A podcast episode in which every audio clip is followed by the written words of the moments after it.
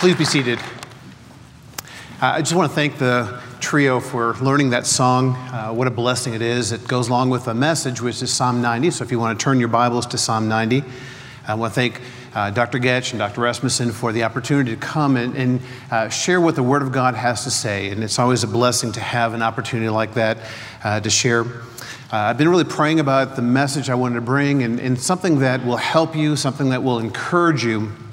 So I thought I'd preach about death. Okay. Um, psalm 90 is sometimes known as the death psalm because uh, it does deal with our frailty, uh, how weak and frail we are compared to the greatness of our God. But I think it's important for us to understand uh, our position as humans, our position as creatures of God, um, and make sure that we have the, the correct perspective because the wrong perspective can cause us to go in the wrong direction in our life. It's important for us to make sure that we are allowing God to lead us and God to guide us. Uh, psalm 90, if you look in your Bibles, you notice that this is a psalm of Moses. You might think, oh, it's kind of strange for Moses to write a psalm, uh, but Moses wrote a couple other psalms as well. If you look at Exodus chapter, you don't have to turn there, but Exodus chapter 15 uh, is really the, the prayer or the praise of triumph when uh, Pharaoh and his army was defeated. Uh, also in Deuteronomy chapter 32, as uh, Moses was going up Mount Nebo and just recognizing the, the sinfulness of the people as they weren't able to go into the land and um, just dealing with it. So Moses has had other songs associated with him as well. And so we have uh, a song of Moses, or actually a prayer of Moses, is what the heading says. Uh, one thing the, the psalm does not tell us is the specific time in Moses' life when he, he penned these words or he prayed these words. Um, and there's some various suggestions about when it was. Um, I really believe it was during the time when Israel uh, had wandered in the wilderness after Kadesh Barnea, when they had uh, rejected uh, the offer of land that God had, and they said, We can't go in there, murmured against God. Um, and God told uh, the Israelites, uh, at least those that were uh, 20 years old and up, that they could not go into the promised land. Um, and as we, we look at that, and we'll look at that a little bit more as we go along, but you see that there's a sense of the frailty of life. And I think Moses was associated with this sense of these individuals who probably could see in the distance the promised land, but were not able to enter in because of their wrong attitudes towards God. Um, and as we see what God is doing in the life of the nation of Israel, we can see Moses in response cries out to God. Um, and I think in his prayer that he cries out, uh, we get a sense for uh, just how important it is for us to, to have the right perspective on our life, have the right perspective on the direction that God is going to bring us into, uh, and keep our eyes on Him as well. And so as we pray, or as we, we read this prayer, uh, gives us a sense for Moses. So, uh, if you would, just stand uh, to your feet, if you would, and let's read this together. Uh, Psalm 90. Uh, we'll start with verse 1. We'll read the whole thing. Lord, thou hast been our dwelling place in all generations. Before the mountains were brought forth, or ever had formed the earth and the world, even from everlasting to everlasting, thou art God. Thou turnest man to destruction and sayest, Return, ye children of men. For a thousand years in thy sight are but as yesterday when it's past, and as a watch in the night. Thou carriest them away as with a flood. They are as asleep. In the morning they are like grass which groweth up. In the morning it flourishes and groweth up. In the evening it's cut down and withered. For we are consumed by thine anger, and by thy wrath we are troubled. Thou hast set our iniquities before thee our secret sin in the light of thy countenance. For all the days are passed away in thy wrath. We spend our years as a tale that is told. The days of our years are as threescore years and ten. And if by reason of strength they be fourscore years, uh, yet is their strength labor and sorrow. Uh, for it is soon cut off, and we fly away. Who knoweth the power of thine anger, uh, even according to thy fear, so is thy wrath. So teach us to number our days, that we may apply our hearts unto wisdom. Return, O Lord, how long? And let it repent thee concerning thy servants. O satisfy us early with thy mercy, that we may rejoice and be glad all our days. Let us uh, make us glad according to the days where thou hast afflicted us, and the years wherein we have seen evil. Let thy work appear unto thy servant, and the glory unto the their children. And let the beauty of our Lord our God be upon us, and establish thou the work of our hands upon us. Yea, the work of our hands, establish thou it. Father, we thank you so much for your word. Lord, I pray that you use me today to be able to uh, explain this, help the students to, to understand the, the correct perspective that we need to have uh, as we approach life. Uh, Lord, ask that you would just guide this time. Uh, bless your word. In Jesus' name I pray. Amen. Please be seated. So I think as Moses is recognizing that Israel had the wrong perspective, he prays uh, with his right perspective in mind. And I think the, the first thing, if we want to have the right perspective uh, on life, it, begins with an accurate assessment of ourselves. It begins with an accurate assessment of ourselves, who we are, uh, and really our comparison to God. Uh, sometimes I think we have an idea of pulling God down to our level, but we have to recognize who God is. Uh, and so Moses, as he's praying, he's, he's recognizing this fact. Um, he begins showing this confidence in God. And uh, what we're going to see is that there's kind of an echoing back and forth. Uh, Moses will, will make a claim about Almighty God. Then, on the other hand, he'll go and show the, the frailty of mankind, and then go back to God, and then go back to man. And, and you kind of get the sense of God is so much higher than we are. Uh, God's ways are so much greater than our ways. We can't even think to understand who He is. We just have to trust Him and know He is the eternal God. Uh, look back at Psalm 90, verse 1. It says, The Lord, thou hast been our dwelling place in all generations. Uh, this first verse really sets a tone for this prayer um, and showing just the, the grandeur of God in comparison with the frailty of man. Um, and notice that uh, as it introduces the author Moses. Uh, it says, Moses, the, the man of God. And I think of anybody who really had a sense for who God is, I think it was Moses. Uh, it's said of him in Deuteronomy chapter 34, uh, whom the Lord knew face to face. Uh, he was a man of God. Uh, he was one who spoke with God. Uh, he listened to what God had to say. And I think we can learn from the wisdom that he gives us uh, by getting this correct perspective. So, the, the first way to have a correct perspective is to begin by seeing the greatness of our God. Uh, if God is too small in our minds, we won't trust him. Uh, but we need to make sure that we recognize just the greatness of God. He says in verse 1 Lord, thou hast been our dwelling place. Uh, the dwelling place here, the word is also translated as refuge in other places. Uh, it means a shelter, a place of rest, a place of security. And just think about this in contrast to the situation with the Israelites wandering in the wilderness. Uh, they don't have a permanent dwelling place, but God is their dwelling place. Uh, that no matter what stage of life they're in, whatever their situation, uh, that God is their dwelling place and God can be our dwelling place. It says in Deuteronomy chapter 2, verse 7 for the Lord thy God has blessed thee in all thy works of thy hand. He knoweth thy walking through the great wilderness these forty years. The Lord thy God hath been with thee, and thou hast lacked nothing. Uh, he was their dwelling place. He was the one who helped them uh, through uh, the 40 years. And this, this concept of a dwelling place is very distinct. Uh, if you look at a refuge, it's a place where we might go when there's a, a danger, uh, that we might escape to that location. But a dwelling place is where you're going to be at all times, uh, not just when there's a dangerous situation or a troubling situation. I think what we understand with God is He wants us to be with Him at all times.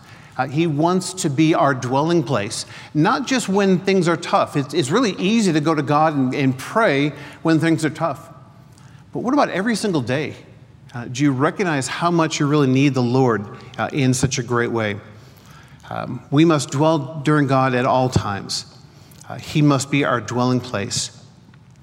We can try to trust in other things. Uh, we can trust in maybe our family, uh, our, our, friends, a, a, girlfriend, a boyfriend. We can trust in jobs. We can trust in finances. Uh, but 1 Timothy chapter 6, verse 17 says, Charge them that are rich in this world that they be not high minded, nor trust in the uncertainty of riches, but in the living God who giveth us richly all things to enjoy. Uh, if you've seen anything about our economy, our economy is not going too good, and uh, those that have placed money in uh, some investments uh, have seen a decrease. And it just kind of shows us that there's no certainty with regard to our money. We can't trust in our money, we can only trust in God. He needs to be our dwelling place. Uh, the things that are seen are temporal, uh, but the things that are unseen are eternal. That's what God wants us to focus on. But notice it says not only that God has been our dwelling place, but says in all generations. And I think this is helping to, to lead into what Moses is about to pray about is the fact of the eternality of God. Uh, that it's not just this one generation that was wandering in the wilderness that needed to trust God, or that God was their dwelling place, but all the way from the time of Abraham, uh, all the way down to uh, his son and his son, uh, to the time of Moses.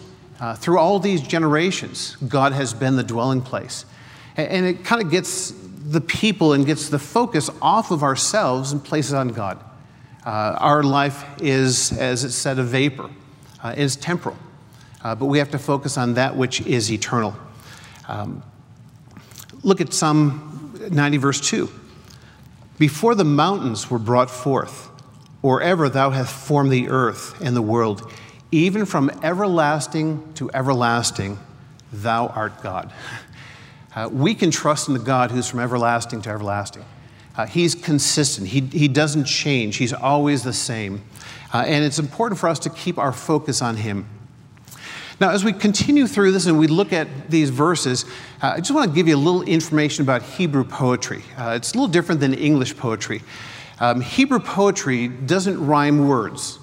Um, Mary had a little lamb, its fleece was white as snow, and everywhere that Mary went, the lamb was what? Sure to go, okay?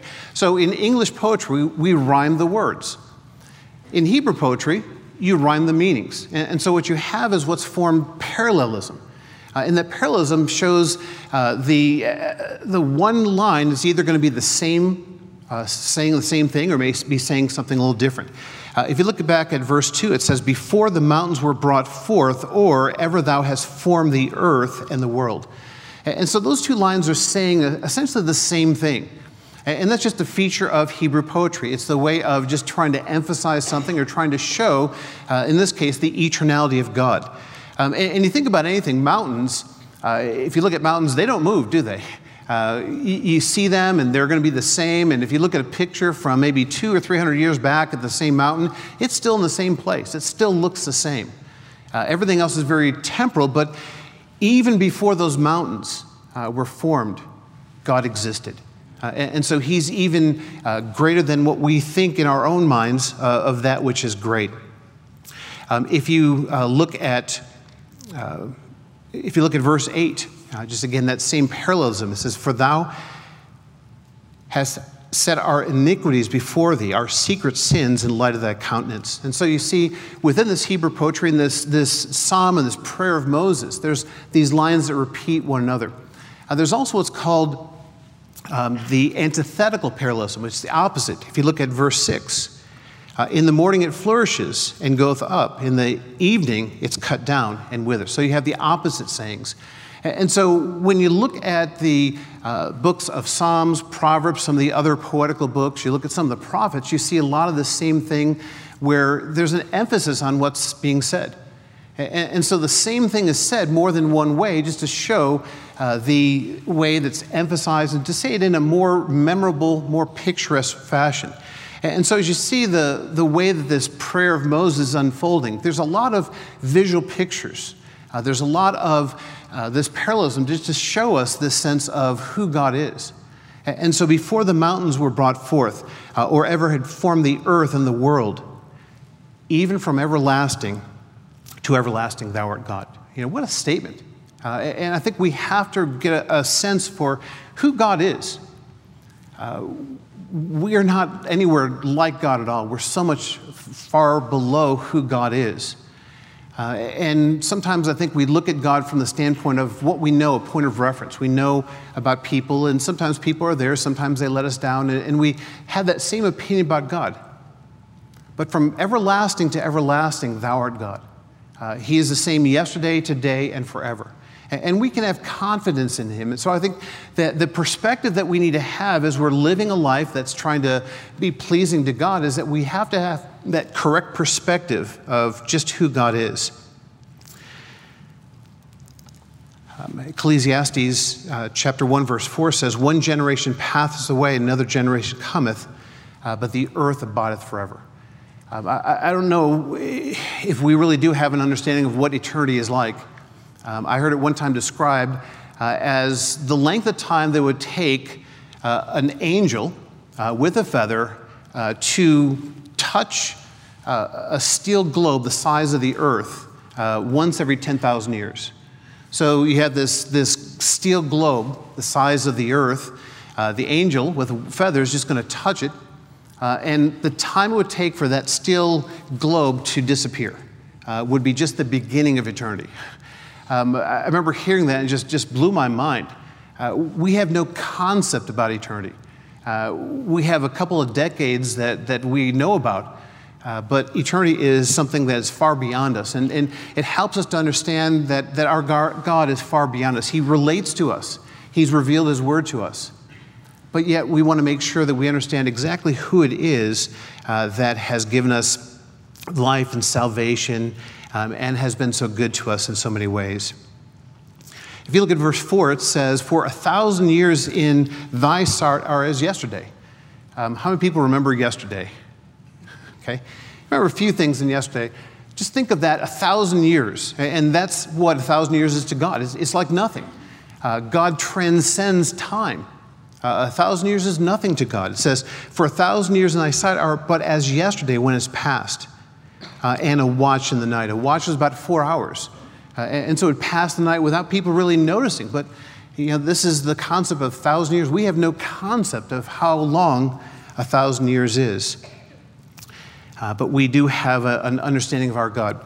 Uh, 2 Peter chapter 3, verse 8 says, But beloved, be not ignorant of this one thing, that one day uh, is with the Lord as a thousand years, uh, and a thousand years as one day.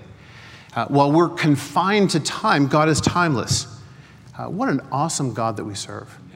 Um, and just understanding this awesome God more and more. And, and we can't fully grasp who He is, uh, but as He reveals Himself to us, it gives us a, a sense for how much higher, how much greater He is uh, than we are. Uh, sometimes in our feeble attempt, we try to identify God and we, we bring Him down in our own illustrations to try to relate to Him, but we have to make sure that we recognize uh, His high, exalted positions.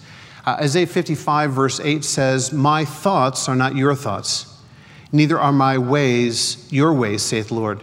For as the heavens are higher than the earth, so are my ways higher than yours, and my thoughts higher than your thoughts. Uh, so, when we want to have a correct perspective, it has to begin uh, by recognizing Almighty God, uh, truly who He is. Um, and in contrast to that, recognizing uh, our position uh, as a frail person. Um, and Moses here uses four illustrations to help us to understand uh, just how frail mankind is in comparison with God. Uh, the first illustration he uses is the illustration of dust. Uh, if you look at verse 3. So remember, he, he goes and talks about God and talks about man. So we're just going back to where he spoke about uh, man. It says, Thou turnest man to destruction and sayest, Return ye, children of men. Uh, and I think Moses probably here is recognizing the fact that these people are just passing on one by one uh, in the desert um, because of their sin, because of failing to follow after God. And the contrast to everlasting God as people that are turned to destruction. Um, there's nothing that we can do to prevent the inevitable. Uh, people always want to try to look younger, they want to try to live longer, but you know, uh, sooner or later it's going to catch up with them. Um, and they're going to go to destruction as uh, this psalm talks about.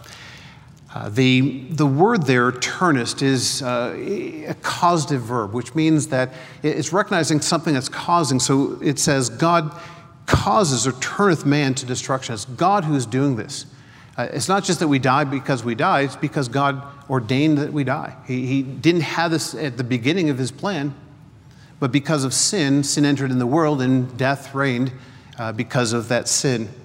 Uh, and so, because of that, there is this causation uh, of destruction. That the word destruction has the idea of taking a, like a lump of dirt and just crushing it, pulverizing it. Uh, just a sense of just the, the weakness of man compared to the greatness of God. Um, I always think of uh, that one saying I used to have on my door uh, every day that I went to bed. I'd read it. It said, Only one life will soon be passed, only what's done for Christ will last. It's such an important truth that we have to understand uh, that we are so frail compared to Almighty God. Um, and life is precious. Um, and, and we need to treat it as a precious gift that God has given to us. If you look at verse 3, notice the, the parallel statements. It says, Thou turnest man to destruction, and uh, saith, Return ye, children of men. Again, a, a, synonymous parallelism. They're saying the same things. In other words, you have the sense of the finiteness of man. Uh, there's coming a day when, when uh, each person will die if it's not that the Lord comes back first. Um, and so it's, it's very somber. Uh, it's very um, humbling when we think about that uh, compared to who God is. And I think we have to have that right uh, perspective. Um, our life is something that God has given to us. And I think every day when we wake up, it's a way just to simply say, God, thank you for another day. Because the breath that we breathe is given to us by God, the life that we have has been given to us by God. Uh, shouldn't we live our life for God as well because of that? Uh, we must make the most out of every day. Uh, so the picture starts with this idea of mankind coming into the point of uh, returning back to dust as we were made. And going into uh, talking about the sweeping flood, if you look back at verse 5, uh, thou carriest them away as with a flood. And again, contrasting this with God, God, um, for God, a thousand years is nothing. But for man, they're, they're cast away like a flood. Uh, the idea here is that if a flood comes through, there's, there's no trace of what was there before. Uh, it, it's all been destroyed. And there's, there's no sense that a flood's only going to affect certain peoples. It's going to affect the poor people or just the rich people. It's going to affect everybody the same way. It doesn't matter uh, what education level you have, doesn't matter your um, financial stability, whatever it might be. Uh, we understand uh, that a flood's going to take everyone. And so, this same thing that uh, we know that death will take everyone. Um, it's not just one group of people that die, but we all die because of that. Uh, and Moses, again, is seeing this uh, quite vividly. Um, he then transitions to the, the picture of sleep. Um, and he says, They are as asleep. And you just think again uh, that sleep, how brief it is, how s- simple it is, and how uh, it passes so quickly. Um, uh, again, that's the, the picture of man's life, uh, how quick, how simple it is. Final illustration he uses is in verse 5 where he says, In the morning they are like grass, which groweth up. Uh, in the morning it flourishes and groweth up. In the evening it's cut down and withereth. Um, do you get the sense of the, the uh, frailty of man? Um, the sense that we are not at all like God. Uh, God is from everlasting to everlasting. We're like grass that grows up in the morning and by nighttime it's dead. Um, and so I think we have to keep that in perspective uh, as we're looking to live in a life that's pleasing for God. Uh, man's life, uh, compared to Almighty God, is just like a vapor. Um, if we have too small a view of God, then we might question his ability to help us. Uh, but if we have the correct perspective, uh, we're going to trust in this God, we're going to serve this God, we want to live every single day uh, for God that he might get the glory through our life. So, keeping a correct perspective uh, begins first with uh, an assessment of this life, assessment that the life that God has given us. A second thing is uh, it begins with a clear understanding of sin. Clear understanding of sin. Once we understand who we are in regard to God, uh, that we're but nothing, but think about that. As, as much nothing as we are, God still loves us. Uh, and that makes us significant. Uh, but this whole concept of of sin is something that I think if we don't have God's perspective on sin, if we don't look at sin the way God sees it, uh, we're going to miss something that uh, is so important in our life. Um, man's sin and God's wrath really explains the, the transitoriness of life. Uh, man's sin results in uh, the wrath of God coming upon him. Uh, if you look at verse 7, for we are consumed by thine anger. Just think about Moses here, uh, seeing person after person uh, die and pass on.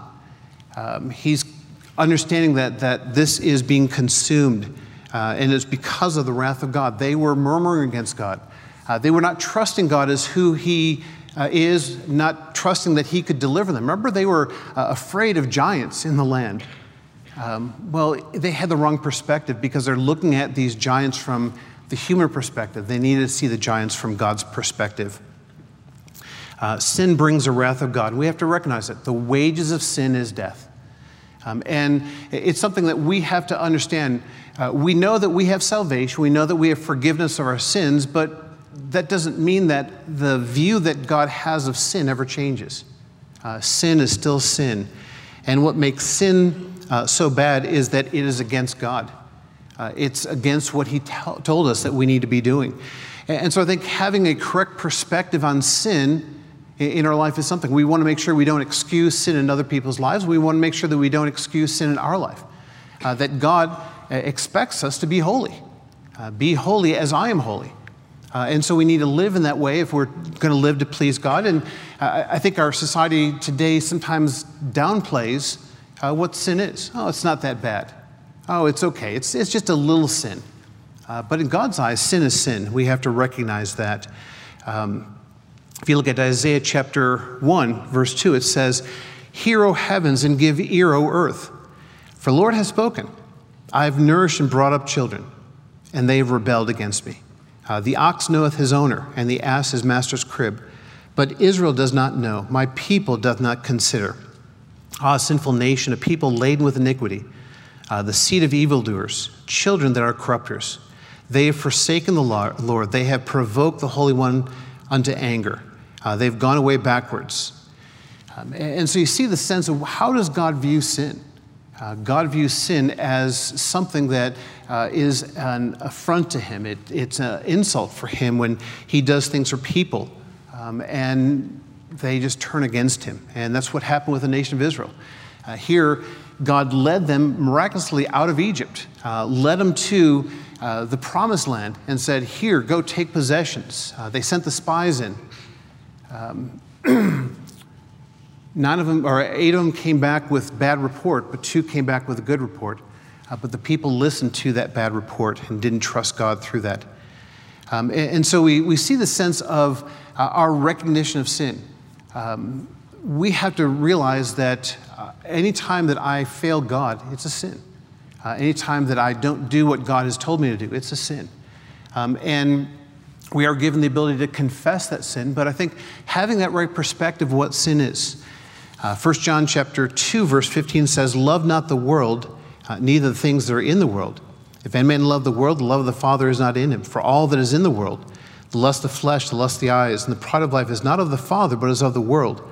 And the world passes away in the lust thereof, but he that doeth the will of the Father uh, abideth forever. If you look at verse 8, it says, Thou hast set our iniquities before thee our secret sin in light of thy countenance. Um, sometimes I think we think we can hide our sin from God, uh, but we can't. Uh, everything is revealed to him. Look at the second part our secret sin, the light, uh, in the light of thy countenance. Uh, everything is revealed to God. God knows everything. And so we can't hide those things. And uh, I think sometimes we don't realize uh, what blessings we're missing when we continue to do some things that we should. You know, it, it, might be something as simple as maybe looking at somebody else's paper when a test is going on, um, or uh, maybe not following the rules of the school. Um, it, it, might be you have bitterness in your heart towards somebody else. Uh, you might think, okay, it's not going to affect anybody else, I'll just keep it inside. Uh, but God knows that, uh, and that's going to affect you, going to affect your relationship with God. So we have to have that right perspective of sin. Uh, sure, we've been forgiven of sin. Uh, there is therefore now no condemnation to them which are in Christ Jesus. That's a wonderful truth. Uh, but we have to make sure that we understand uh, that our sin separates us from God. And we need to make sure that we're focusing on what things can bring us to God. Uh, as you see how uh, Moses continues in his prayer, he says in verse 9, For all of our days are passed away in thy wrath. Uh, we spend our years as a tale uh, that is told. Uh, our, the number of our year, or the days of our years are three score and ten, and by reason by strength, they are fourscore years, yet uh, it is their strength and labor and sorrow. Um, again, you can see the people of Israel. They're going about trying to do their own thing. Um, and God stopped them. Uh, God told them uh, what to do, and they wouldn't do it. Uh, and so they faced the wrath of it. it says, um, verse 10, uh, sorry, verse 11, excuse me, verse 11. Uh, Who knoweth the power of thine anger? Uh, even according to thy fear, so is thy wrath. I think sometimes a, a, fear of God is a good thing. I remember as a child, um, I'd be out in the backyard and I'd, I'd, hear a clap of thunder and I'd just run to my mother because I was afraid of it. Um, and I learned, okay, it's, it's, it's powerful, but I just have to be very careful around it. Uh, but I think when we understand, you know, we think grace is sometimes this get out of jail free card. You know, that uh, if I sin, well, I've just got the grace of God. I'll just claim God's grace and, and God will forgive me. He has to forgive me. Um, and I'll be cleansed of this. Uh, but I think we really need to fear who God is and fear his wrath. And I think when we look at Israel and, and see what happened, uh, they were affected tremendously by their sin. Um, and sin does affect us, it separates us from our God. Uh, we need to confess our sin, um, and He is faithful and just to forgive us our sin and to cleanse us from all unrighteousness. Uh, but we have to remember that uh, grace is not just a license for sin. Uh, grace is a gift that God has given to us. Uh, and it'd be better not to use that grace uh, and to serve God faithfully in that way. Uh, we have been washed, we've been cleansed, we have been uh, justified.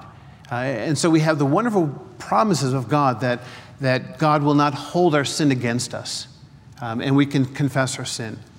Uh, but let's not take too low a view of sin um, and recognize that we need to live in the light of what God would have us do.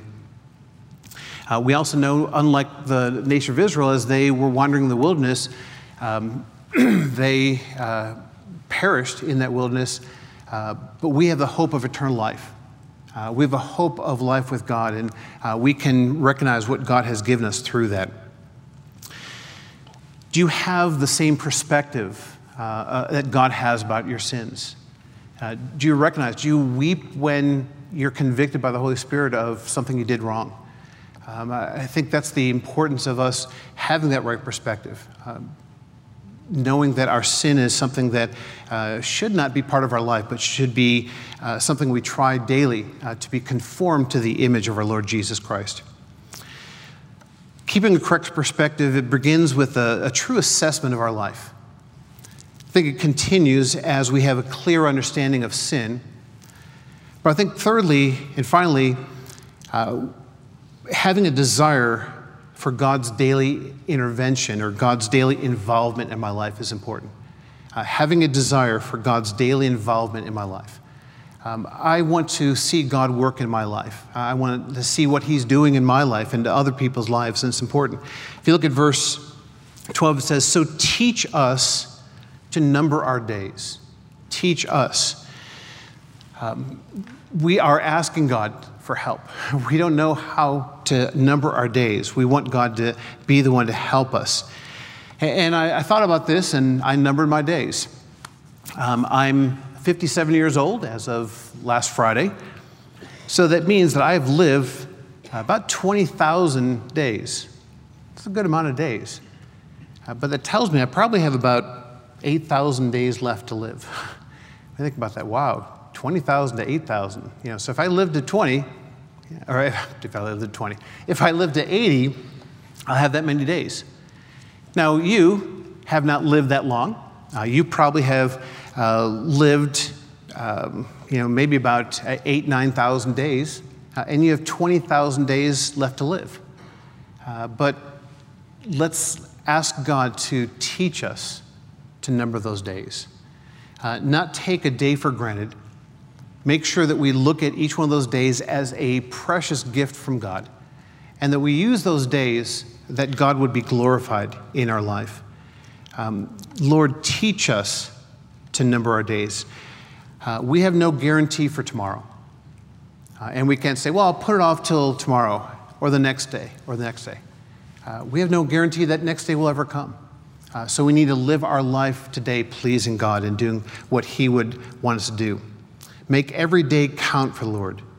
Uh, live as the Lord directs us and, and say in the morning, Lord, what would you have me do today? And I think that helps us to keep in mind our days are the Lord's. Uh, don't leave God out of your plans. Uh, keep Him directly in your plans, involvement. Uh, keep prayer as one of the key things that will help you as uh, you plan your days, your weeks, and, and, so on. Ask God to lead us.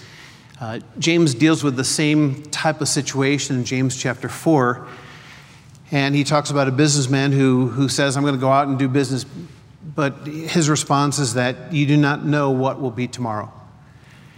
Um, and he says in verse 15 of James chapter 4, it says, For uh, that ye ought to say, if the Lord wills, um, we shall live and do this and do that. And so we have to make sure that we number our days. We count every day. Uh, we recognize, Lord, what would you have me do today? And make sure that the, that day counts uh, for Lord. And also, it says, the end of that verse, it says that we may apply our hearts unto wisdom. It's wise for us to, to number our days and to consider our days and, allow God to be involved in our plans. Uh, it's wise because God can direct us and He can help us and He knows what the future holds. Uh, and He can lead us in the proper way. Uh, and it's important for us to keep Him in mind with regard to that. And, and we'll be wise by doing that. Um, the second thing that we see uh, with regard to uh, this living and involvement of God in our life is the satisfaction uh, in God alone. look at verse 14. It says, Oh, satisfy us early with thy mercy, that we may rejoice and be glad all of our days. The, the word there, mercy, uh, is a Hebrew word, chesed. Uh, it, it's a word that has uh, quite a range of meanings to it. Um, here is translated as mercy. Some of the places it's translated as loving kindness. If you remember um, in uh, Psalm 136, I'll give thanks and Lord for he is good, for his mercy endureth forever. Uh, that's that same word, hesed. Um, and it has to deal also with God's faithfulness. Uh, and with Israel, it was God's covenant faithfulness. And so I think as we recognize this idea of satisfaction, satisfy with thy faithfulness. Satisfy us with your mercy. Satisfy us with the salvation that you've given to us. We know that God has promised that He'll, he'll uh, never leave us or del- uh, never leave us or forsake us. Uh, we understand that if we confess our sins, He's faithful and just to forgive us our sins. Uh, we understand that um, if we uh, trust Christ as our Savior, that we have a home in heaven and we have a promise that our sins will be forgiven, that there'll be uh, no uh, no sin that we held back, that, that God will erase them, that when God looks at us, he doesn't see a, a, a, sinner, he sees one who has been justified by the blood of Jesus Christ. And so when we understand the satisfaction, just be satisfied in God. Be satisfied in what God has done. Count our days, but make sure that we understand that, that God is all we need. Uh, we don't need anybody else but God. Um, and allow that to minister to our hearts and help us in that way. Uh, oh, satisfy us early with thy mercy, uh, that we may be glad all of our days. Uh, and then he also uh, does mention the idea of seeing God work in our, our hands and our hearts and seeing his work. Look at verse 16 and 17. It says, Let thy work appear unto thy servants, and thy glory unto their children. And let the beauty of the Lord our God be upon us, and establish thou the work of our hands upon us. Yea, the work of our hands establish thou it. Verse 16 talks about God's work. And I think what the nation of Israel could not see is that God was working in that nation. Um, it's pretty obvious if you have this, this cloud or this pillar of fire by night and this cloud that guided them by day to the promised land. Uh, they should have recognized this is God and God's going to see us through to conquer the land that He's given us but they didn't see what God was doing. They didn't see the hand of God. And I think what we have to do is we need to see God's hand in our life. God is actively working in your life. You may not be able to see all the details of what He's doing, but He's got a plan for your life. You're here in preparation for uh, the future work that you'll do. Uh, and, and, so every day, God is working on you, working to, to help you to become what He needs you to be uh, as you will serve Him. And, and so it says, Let thy work appear to thy servants uh, and thy glory to their children. Um, sometimes we just have to pray, Lord, help me to see your hand in this situation. Uh, because sometimes as uh, things are in the initial stages, it might be hard. Uh, some of you are here and you, you might think, well, uh, I'm going to these classes, but I don't think I can do all this. I, am not as talented as some people to serve God in a certain way. Uh, but God's working in your life. Don't give up on God. Uh, he won't give up on you through this situation. So it's seeing God work in our life, but it's also that God would work through us to see that what we do doesn't have a, a temporal purpose, but that it will have an internal purpose. Look at verse 17. Uh, Let the beauty of the Lord our God be upon us, and establish thou the work of our hands. What's going to make us significant is not uh, what we do that is going to be lasting on this earth, because it won't. Uh, we'll be soon gone. We're just that vapor that appears for a little while and then vanishes. Uh, our sense of worth does not come from who we are, but whose we are. And we have to recognize that what I want to do is I want my life to have a purpose, have a meaning, and have an eternal purpose. And I think that's what Moses was seeing. He was seeing these, these individuals dying left and right um, and, and wasting away in this desert. He's not praying this prayer for those that were not going to make it into the promised land, but he's praying for those that would, uh, from the standpoint that, that they would see and recognize uh, that God is going to work through them uh, and that God would help them to see that work that He's doing. Um, it's looking at God and saying, Lord, use me, work through me. And, and whatever we're doing, um, no matter how simple it might be, you might be uh, teaching a bus class, you might be in Cactus Kids, or whatever it might be. Um, pray that God would use you uh, in that ministry uh, to see a great work through that. Um, there's so few days we have to serve the Lord, uh, but we know that God has a great plan for us while we're here. And, and the wonderful hope that we have is eternal life. Uh, we have the promise of eternal life. So even though our life is a vapor, even though we have uh, so few days to live, I've got 8,000 more days to live, we have eternity with God. Uh, we have eternity with the one who uh, gave his life and, and sacrificed his life on the cross for us, and something that we can remember.